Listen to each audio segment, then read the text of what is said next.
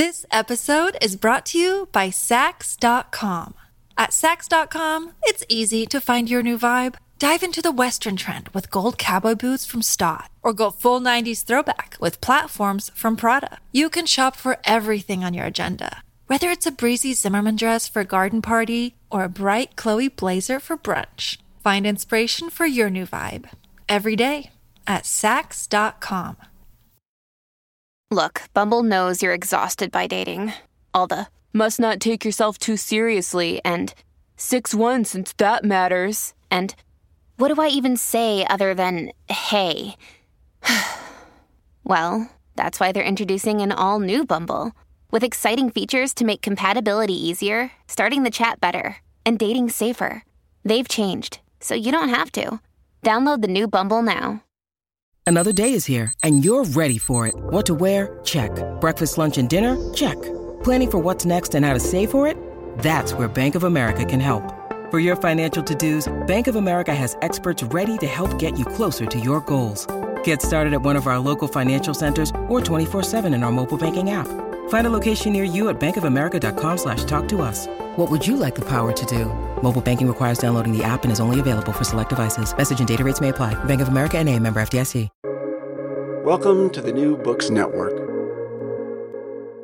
Hello, everyone. Welcome to another episode of New Books Network. This is Morteza Hajizadeh, your host from Critical Theory Channel. Today, I'm honored uh, to join Dr. Rick de Villiers. Dr. Rick de Villiers is a senior lecturer in the Department of English at the University of Free State in South Africa. He holds a PhD from Durham University in the UK and is the author of articles on modernism, South African literature, alternative assessment practices, and more. His first book, Eliot's, uh, Eliot and Beckett's Low Modernism, Humility and Humiliation, was published by Edinburgh University Press in 2021, and that's the book he's here today to talk to us about. Rick, welcome to New Books Network. Thank you very much for having me, Morteza. Rick, uh, can you tell us a little bit about yourself, how you became um, uh, a lecturer in English literature, and what particularly attracted you to this topic? We'll talk about low modernism as we go ahead because I, for one, have no idea what it is. I, brief, I generally know what modernism is, but tell us a little about yourself and also how the book came along. So I won't give you my, my whole uh, bio, um, and I think you've covered the relevant details. I've been in, in um, South Africa, back in South Africa for five years now. Uh, I did my PhD at Durham University in the UK, which is where um, I worked on this project. The book grew out of my PhD, and I think what attracted me to the topic and to the authors, I think one has to start with the authors. I've always had a a deep love of writers who are so much cleverer than I, um, and from whom you can learn infinite things. Um, the writers who end up um, uh, not boring you, but you boring them, as Lionel Trilling said. So I think it was that. Uh, I was deeply fascinated by Eliot and Beckett, and the thing that that interested me was how many people, how many scholars had commented on the significance of humility and humiliation for both writers, but that this would at best get a page in, in a monograph. Um, so it was certainly a lacuna in, in the field, and that, w- that was curious to me. Um, and it also seemed like it was a point of overlap between two writers who generally are not thought of um, in in the same terms. They both belong to modernism, but we have Eliot at the end of high modernism, whatever the term means. We have Beckett at the end of late modernism, and uh, their their consolidation um, has has been difficult uh, and, and and largely avoided. So I thought let let's think of this this this unifying topic and let's think of these two writers together. Great, but let's start with the with some definitions. What, what, do you mean by low modernism? Is it an extension of modernism? Is it a continuation of that? Is it a rejection of modernism? What do you mean by that term? Yeah, I think I, am invoking a, a, little bit of a play on high modernism, but without inverting what high modernism stands for. Normally, when we talk about high modernism, we think of um, the avant garde and an elitist tendency uh, iconoclasm, their rejection of popular culture, and these are perhaps stereotypes. Um, a lot of work has undone this myth around high modernism. But my interest was in in lowliness. The word low in low modernism brings together the, the subtitle humility and humiliation because these words are conjoined through their etymology, um, humilis, so they've got the same root, and further down to humus, to the earth. So they, they're deeply imbrica- imbricated in each other. Um, and I was fascinated in, in, in, working on the project to, I think, to bring together um, or to tease out a paradox.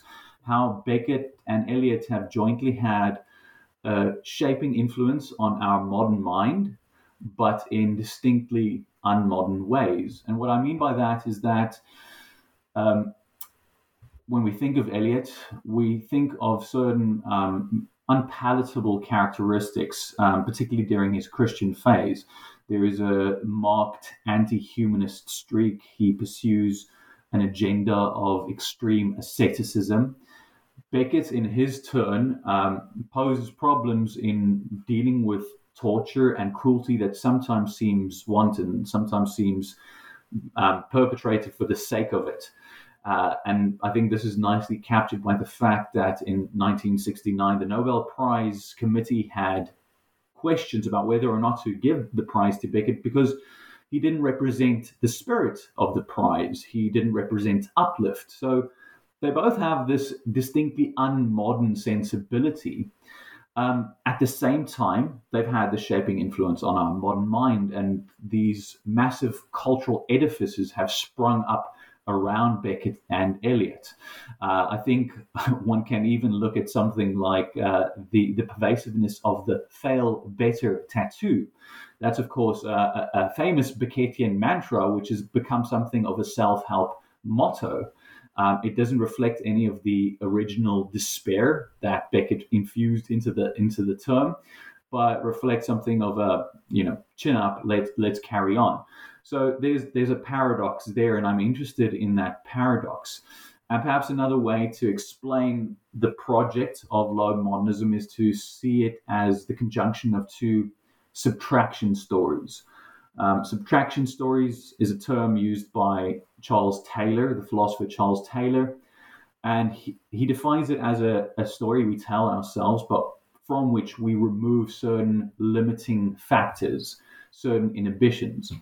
And that's certainly true when we look at the sub- subtraction story of humility. We like to think of humility as a positive virtue, something that we like to see in other people, um, something that can be enabling, but we don't like to bring it into contact with humiliation. We've subtracted humiliation from it, which um, has happened gradually over history.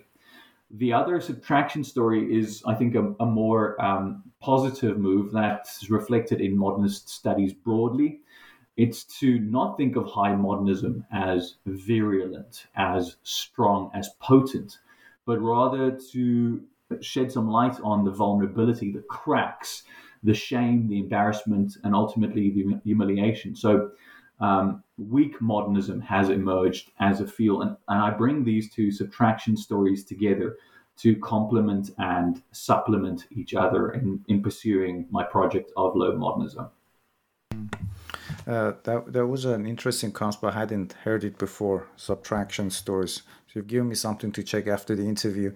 And when you were mm. talking about Beckett and uh, Nobel Prize, I was reminded of that weird silent interview he, he had. I, I'm not sure if it was after the after he was given the prize because it was this reporter. I don't know if you're familiar. Have you seen that? Uh, okay, it's, I think it's called interview, silent interview, or something like that. If you Google, it will come up. So this oh, interviewer right. is asking questions. It's just, yeah, it's just standing like a ghost, saying nothing, quite still and motionless.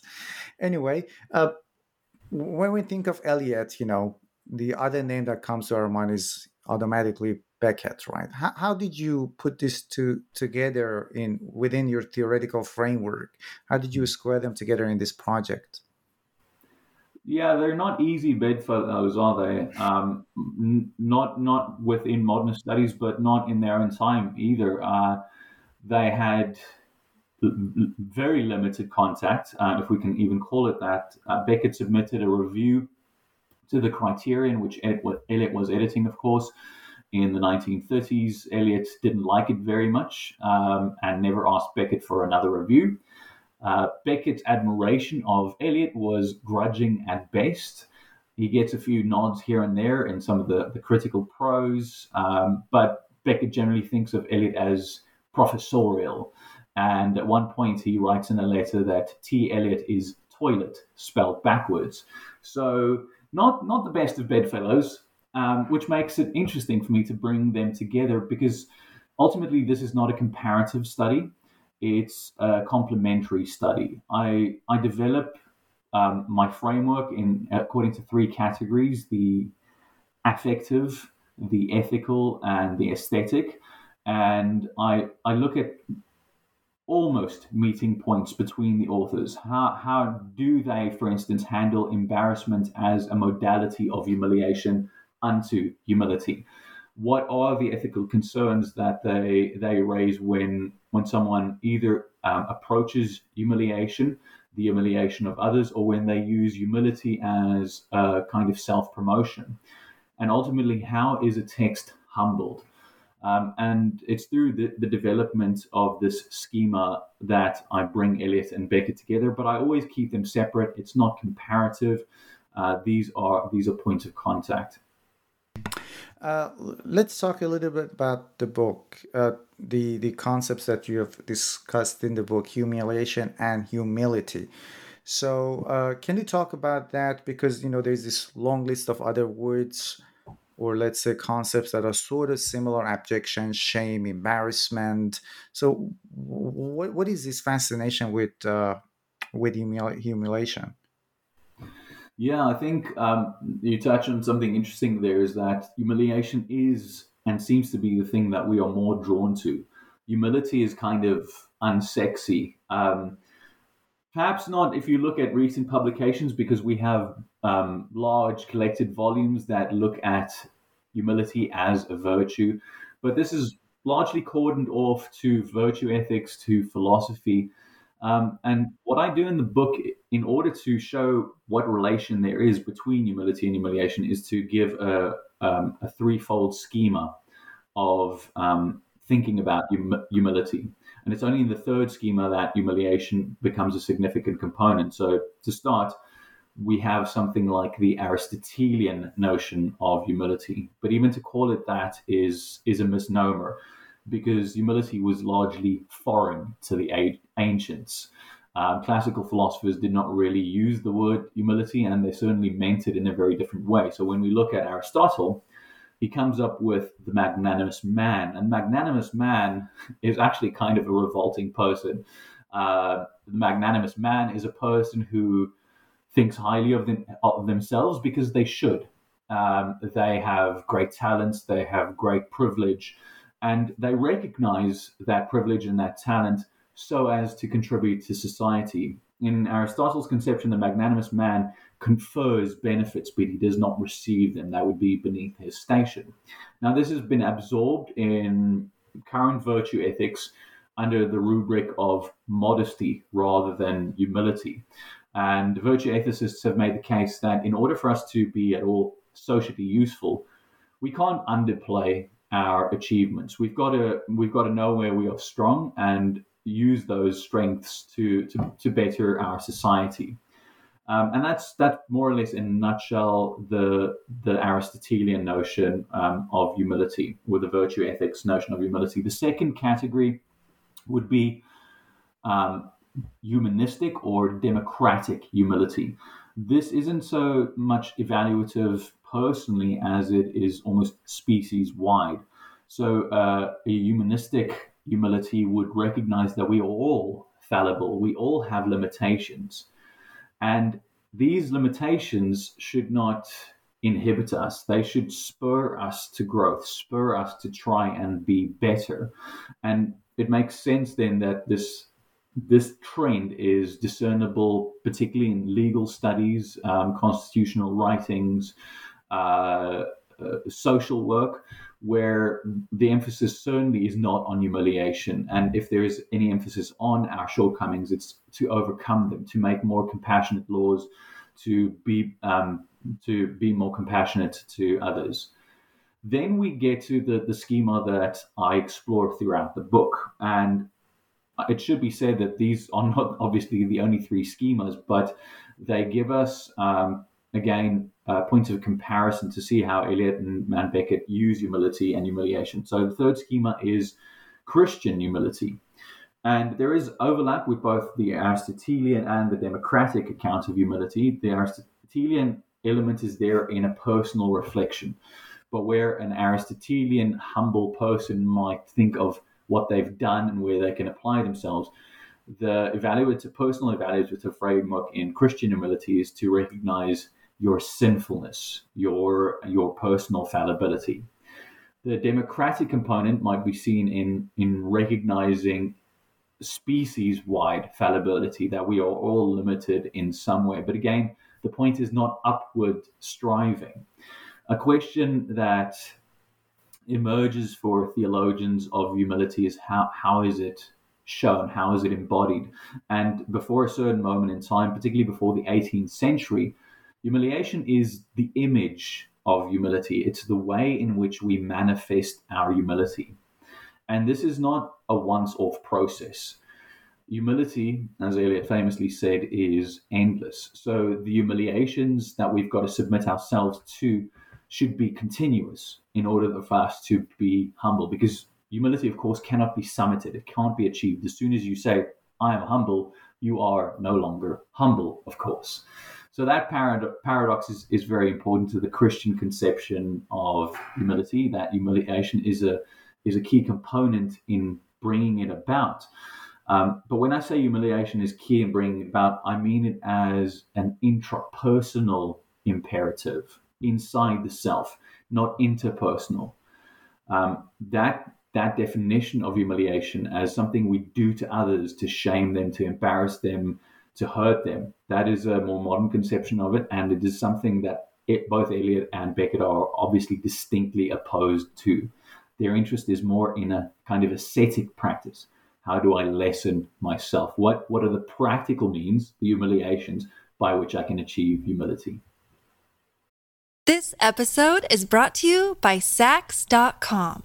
At Saks.com, it's easy to find your new vibe. Dive into the Western trend with gold cowboy boots from Staud, or go full 90s throwback with platforms from Prada. You can shop for everything on your agenda, whether it's a breezy Zimmermann dress for a garden party or a bright Chloe blazer for brunch. Find inspiration for your new vibe every day at Saks.com.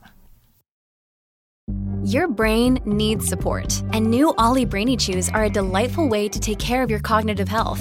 Made with scientifically backed ingredients like Thai ginger, L-theanine, and caffeine, Brainy Chews support healthy brain function and help you find your focus, stay chill, or get energized. Be kind to your mind and get these nootropic chews at olly.com. That's O L L Y.com. These statements have not been evaluated by the Food and Drug Administration. This product is not intended to diagnose, treat, cure, or prevent any disease. Uh, and how do you, let's say, define or distinguish this idea of you, you, you talk about it in the first two chapters, the idea of embarrassment in Beckett and Eliot. Yeah, so to, to think about the embarrassment um, of each requires a little bit of biography. In Eliot's case, he grows up in a very conservative milieu in America under um, in a Unitarian household, and it's well known that Eliot soon rejects the religion of his family because he sees it as something that um, projects the, the desire to be seen to be doing the right thing rather than doing the right thing.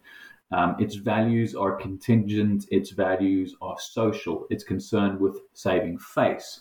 And what I explore in, in the, the chapter on Eliot's embarrassment is how quickly, 10 years before his conversion to Christianity, his formal conversion, he's already drawn to notions of theological shame, so sin. He's already interested in absolutes, in damnation, in, in hell. Um, and he's not interested in perception, social, socially contingent values. So I, I trace this through a, a, relatively neglected piece of writing, Eeldrop and Appleplex. It's Eliot's only short story. Not a lot has been written about it, and yet it contains, um, I think, the seeds of that um, humanist rejection that we'll we'll see Eliot um, debating in the 1930s. So it's a key text for for the moral sensibility that he develops. In Beckett's case, um, the biography is inseparable from the writing at that time, the early stages. We know that Beckett is a highly embarrassable person in his in his youth. Um, and it's so bad for him that he tries really to identify the cause of his embarrassability by reading up in contemporary psychology. So we've got this wealth of notebooks um, uh, and scribbles that tell us that Beckett, um, you know, went went through lists of symptoms to see why it was that he reddened to the rotten roots of his hair when um, when his, he was caught out somehow, or when he when he when he felt that he was exposed. What I'm interested in is how this exposure is projected into the early work um, particularly More Pricks Than Kicks, his first collection of short stories, which is an embarrassing publication in, in itself because it's really the workshopping, the rewriting of his first novel, Dream of Fair to Middling Woman, that never saw the light of day. So Beckett had to contend with this failure. But embarrassment is is interesting in Beckett because embarrassment always is really the retention of power, of agency it's a it's an emotion that we experience when we lose that power and agency, but it also expresses the desire to retain it. We want to save face. And what I think is particularly fascinating about Beckett's development is that he graduates from this concern with with saving face, with maintaining the control, to becoming a writer who who relishes in vulnerability, a writer who who explores the um, the the deepest exposures of humanity and of self. And we find that I think nicely illustrated in that moment at the end of Waiting for Godot, where Estragon's pants fall down. Um, he he he doesn't notice it, and Vladimir tells him, "Your pants are falling down." He says, "True." And the poignancy of that scene is not has got nothing to do with embarrassment in an obvious way. He's not concerned with picking up his pants so that he's not exposed we must remember that he's removed his his rope belt to assess its viability as a suicide weapon. He's going to hang himself, and that is uh, a measure against existential embarrassment, against waiting for someone who never shows up, waiting on answers that that are never given, going through the same repetitive motions without any change. And um, when, when people talk about ideas like or concepts like virtue, first thing, uh, virtue or humility, first thing that comes to their mind is this religious connotation of that. And when you talk about these authors, how do you one cannot help but think of hagiographies you know uh, how do you maintain that critical distance between your author the authors that you're discussing and people like saint tom or saint sam hmm Yes, because there's a there's a very sort of established narrative about, about both. Um, in Eliot's case, of course, his his sainthood um, is more uh, more squarely placed within quotation marks because he came across as a very proud man. Um, one can even reverse his claim about Byron to say it was it's not clear whether Eliot was a humble man or a man who liked to pose as a humble man um, because he was so strident in his insistence on on Christian virtues, particularly on humility. And someone like Geoffrey Hill, for instance, takes him to task for that. He says, "How are we to, supposed to take those those those imperatives in four quartets, telling us to kneel and to bow down?" Um, this doesn't really speak of humility. In Beckett's case, um, I think the sainthood is perhaps um, more uh, is, is, is less troubled, at least, right? We all know the stories about Beckett's generosity towards friends and towards other writers, whether he provided financial assistance or whether he donated manuscripts or whether he just gave advice. He was a tirelessly selfless person, and that's that, those are those are warning flags for someone working on a project like this um, I had to contend with the fact that these narratives exist and one can easily be seduced by them to see humility in everything. So I think a, a healthy dose of skepticism is required to identify the performances of humility. And, and when I use that term, I again refer to the fact that, uh, that, that that suspicion that arises around humility that as soon as you assert yourself as humble, you aren't humble anymore. It's a performance it's a gesture, it's, it's a mere show. At the same time, the, the term is meant to be understood practically. How is humility performed? How is it how is it brought about? And I think I address these questions um, head on in the latter chapters, the last two chapters, where I look at the aesthetics of humility. And here I'm I want to ask the question: How does a text humble itself? I turn to Eliot's East Coker, um, in the fifth chapter, um, and particularly that phrase, humility is endless. And I ask, what exactly does it mean for humility to be endless in the context of um, a magnificent work of art that is also kind of aware of its own magnificence? And here I'm interested in tracing how Yeats emerges as a rebuking voice throughout Four Quartets, but particularly in East Coker, how Eliot consciously and deliberately invokes the spirit and, and, and the voice of Yeats, Yeats, Yeats as a kind of self laceration, as a means of humbling. In Beckett's case, um, I look at how it is the text that that is published in English in 1964, and this is a this is a very important moment um, for Beckett to be writing anything because the Beckett industry is so huge at this point books have been written about um, uh, Beckett, theses have been written about him, hundreds of articles have been written, and he's aware of this. He's aware of his own fame. And the question that comes up for him is how do I not just ride on my fame?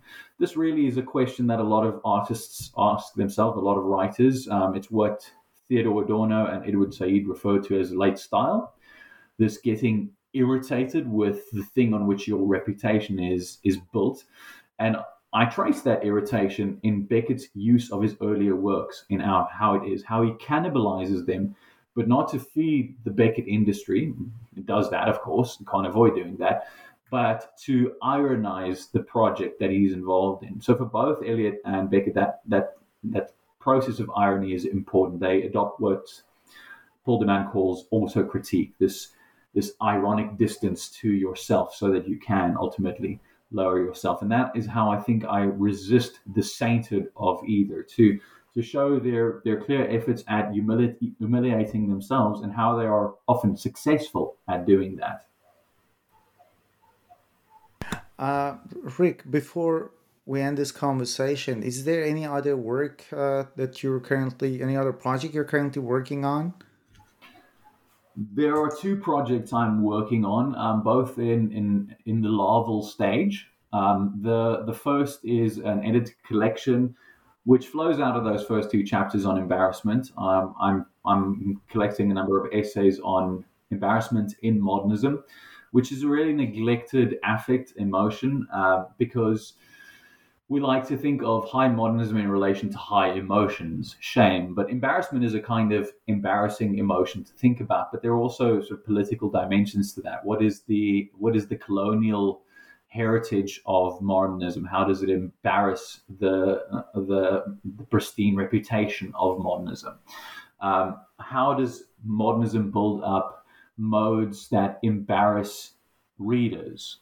um, is difficulty another word for embarrassment really when we when we're confronted with texts like Ulysses or The Wasteland or, or Finnegans Wake um, is there difficulty not just a kind of tool to embarrass the reader so that that's one project I'm working on the second also flows from my work on humility and humiliation it's called provisionally Wretched Spectres um, but here I turn my gaze towards contemporary South African writing and I'm interested in the figure of the very eloquent, the well spoken, the Vatic poor person, the person on the street, the beggar, who is used in a lot of contemporary South African writing to express social concerns, but to express them in an uncannily eloquent way.